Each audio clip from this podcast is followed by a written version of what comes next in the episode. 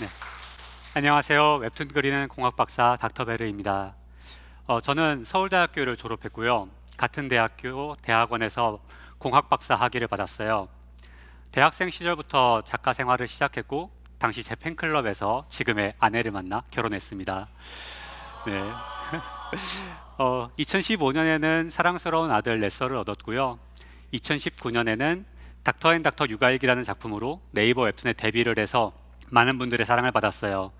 그리고 가장 최근에는 과학 특성화 중학교라는 청소년 소설을 써서 청소년 분야 베스트셀러에 올랐습니다. 어, 여기까지 들으면 썩 괜찮은 인생이에요. 걱정도 없을 것 같고 꿈을 이뤘고 행복할 것 같고 어, 키 크고 날씬하고 네 아마 저랑 인생을 바꾸자고 하면 바꾸고 싶은 그런 분들도 계실 거예요.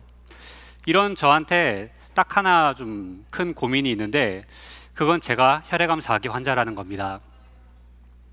그래도 제 인생은 여전히 부럽고 바꾸고 싶은 그런 인생일까요? 저는 무척 가난한 집안에서 태어났어요. 태어났어요. 어, 얼마 전처럼 물난리가 나지 않아도 저희 네 가족이 살던 단칸방은 늘 비가 샜습니다. 그래서 저희 아버지는 장마철이 다가오면 커다란 비닐천을 들고 지붕 위로 올라가셔가지고 이제 비닐천을 깔고 타이어랑 벽돌이랑 이런 것들로 비를 막는 게 일, 상이었어요 그때부터 저는 글쓰기나 책 읽는 걸 좋아했습니다. 왜냐하면 책은 도서관에서 공짜로 빌릴 수도 있고 글 쓰는 거는 연필이랑 종이만 있으면 할 수 있으니까요. 그런 경험들이 쌓여서 중학교 때부터 제 장래 희망은 작가였어요. 하지만 그 꿈을 정말 진지하게 생각해주고 응원해주는 사람은 없었죠. 아유, 작가? 그거 열이면 아홉 배고픈 직업이야. 작가는 아무나 되는 줄 알아? 그래도 저는 꾸준히 글을 썼어요. 고등학교 3년 내내 교집 편집부에서 활동을 했고 대학생 시절엔 드디어 인터넷 소설 작가로 데뷔를 하는데 성공합니다. 저의 데뷔 소식에 잠깐 주변은 오 하다가 어 그래서 한 달에 얼마나 버는데 20만 원. 그 이야기에 다들 약간 저를 비웃었어요. 한 달 과외비도 안 되는 걸 벌면서 무슨 작가라고. 그렇지만 저는 그 생활이 무척이나 자부심 넘치고 네 뿌듯했습니다. 그러던 어느 날 저한테 그 굉장히 큰 기회가 찾아왔어요. 인터넷 소설 엽기적인 그녀처럼 저에게도 영화화 계약이 들어온 거예요. 이때는 정말 모두가 놀랐죠. 아, 정말 한우물만 파면 뭐가 돼도 되는구나. 근데 그로부터 얼마 후 앞선 영화의 흥행 실패로 영화사가 도산하게 됩니다. 그래서 휴학까지 하고 글을 쓰고 있던 저는 갑자기 실업자가 되어서 갈 곳을 잃고 헤매다가 학교로 돌아가요. 그런 보를, 저를 보면서 또 사람들은 말했죠. 아우, 그러면 그렇지. 대부분 그렇더라. 저렇게 쉽게 될 리가 있나? 네. 그 뒤로도 몇 번 더 고배를 마시면서 저는 안정된 길을 찾아서 대학원까지 가게 됩니다. 왜 안정된 길을 찾아서 대학원을 갔는지는 지금 조금 의문이지만 네, 당시에는 그게 저한테 되게 좋은 선택이라고 생각했어요. 어, 그리고 이제 그 무렵 아내와 결혼했고 한 3년 정도 신혼 생활을 즐기다가 이제 가족 계획을 세우게 됩니다. 그때만 해도 저는 제가 아이를 직접 키울 계획은 없었어요. 왜냐하면 저는 박사 과정을 마쳐야 하고 아내는 산부인과 의사로서 일을 해야 되니까 당연히 어머니나 보육기관의 도움을 받을 거라고 생각했거든요. 근데 아이는 갖고 싶다고 그냥 자연스럽게 생기는 것도 아니었고 생긴다고 해서 다 무사히 태어나는 것도 아니었어요. 저희 아내는 이제 저희 첫 아이는 세상 빛도 보기 전에 이제 별이 됐고 저희 아내도 저도 굉장히 큰 충격을 받았습니다. 어, 심지어 저희 아내는 산부인과 의사니까 그런 경우를 무척이나 많이 봤던 사람이란 말이에요. 그렇지만 어떤 대부분의 고통들이 그렇듯이 그게 본인 일이 됐을 때는 다른 이야기죠. 저는 여러 가지 생각들을 이제 정리를 하다가 아내한테 말을 했어요. 만약 우리한테 두 번째 기회가 온다면 그때는 내가 직접 아이를 키워보고 싶다. 그 말에 저희 아내는 한 번 더 용기를 내주었고 저희 박사과정 5년 차에 저희 사랑스러운 아들 레서가 태어납니다. 그리고 그 길로 저는 대학원을 그만두고 육아의 길로 접어들었어요. 어, 3년의 시간이 흘러서 아이가 자라고 어린이집에 가면서 저는 다시 대학원으로 돌아가 박사 학위를 마무리했는데 성공합니다. 그게 저한테는 무척이나 중요한 일 중에 하나였거든요. 그런데 3년의 공백을 가진 저에게 남아있는 선택지는 그렇게 많지가 않았어요. 뭐 해외 장기 파견을 각오해야 하거나 굉장히 열악한 근무 환경을 각오해야 하는 그런 일들밖에 남아있지 않았죠. 그래서 저는 학위 과정 내내 저희 아들한테 이것만 마치면 아빠가 일찍 데리러 갈게. 옛날처럼 우리 시간을 보낼 수 있을 거야. 이런 약속을 잔뜩 했는데 그런 약속을 지키기가 되게 어려운 상황이었어요. 그래서 여러 가지로 다시 고민을 하다가 작가의 꿈을 다시 꾸게 됩니다. 어떤 작품을 쓸까 고민하고 있는 저에게 아내가 먼저 이야기했어요. 요즘 웹툰이 유행이던데 당신 일상 만화를 한번 그려보는 거 어때? 저는 처음에 말도 안 되는 소리라고 했거든요. 도전 만화에 올라오는 수많은 작품 중에서 몇몇 작품만이 베스트 도전에 올라가는데 거기 있는 일상 작품만 천 작품이라 이걸 지금 일상 만화를 그려선 데뷔를 할 수가 없다. 근데 그런 저에게 아내가 다시 묻는 거예요. 그 많은 작품 중에서 남자가 육아를 하기 위해서 박사 학위를 그만두고 경력단절로 고민하는 그런 작품이 있어? 정말 약간 어떠해서 찾아봤어요. 없더라고요. 그 많은 작품 중에서 그런 작품은 없었어요. 그렇게 해서 나타난 작품이 닥터 앤 닥터 육아일기입니다. 산부인과 의사 엄마가 낳고 공학 박사 아빠가 논문을 보면서 아이를 키운다 이런 내용의 일상 만화예요. 저도 제가 되게 부족한 걸 알았기 때문에 웹툰 작가의 꿈에 올인을 할 수는 없었어요. 그래서 낮에는 학교에 있는 연구지원소라는 곳에서 계약직으로 일을 하고 밤에는 웹툰 그리는 생활을 이제 1년의 기간을 정해놓고 하기로 했습니다. 거의 하루에 3, 4시간 자는 건 일상이었죠.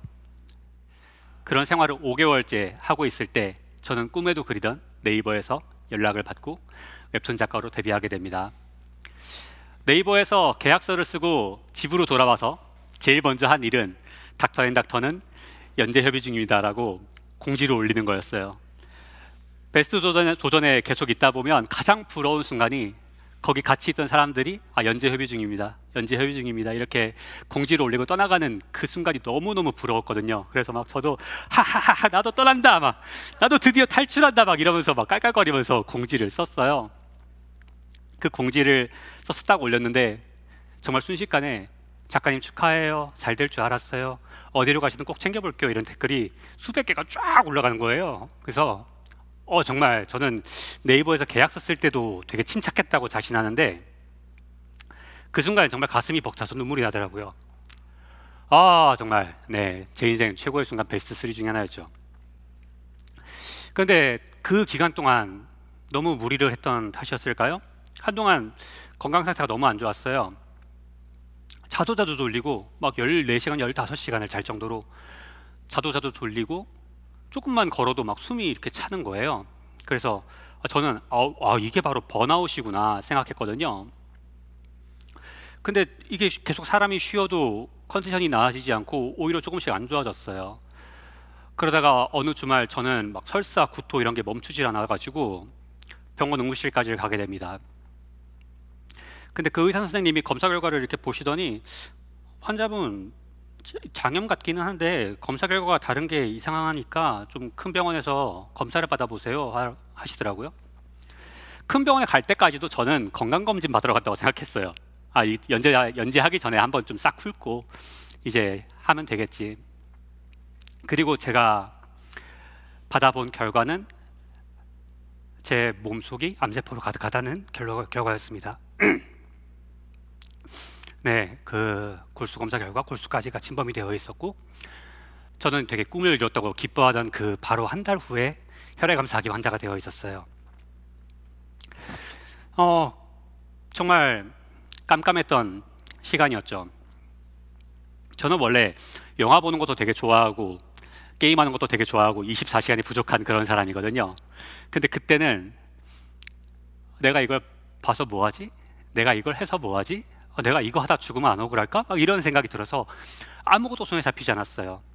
근데 여러분 아무것도 안 하고 있으면 시간이 멈춰 있나요? 네. 시간은 돈이랑 달라서 내가 쓰지 않는다고 해도 계속해서 흘러가요. 그래서 저는 다시 글을 쓰고 그림을 그리기 시작했어요. 왜냐하면 그게 제가 가장 오랫동안 꿈꿔왔고 사랑했던 일이니까. 그리고 저희 아들이 언젠가 제 작품을 보면서 아빠가 이렇게 너를 가졌고 이렇게 너를 사랑했다는 걸 알 것 같아서.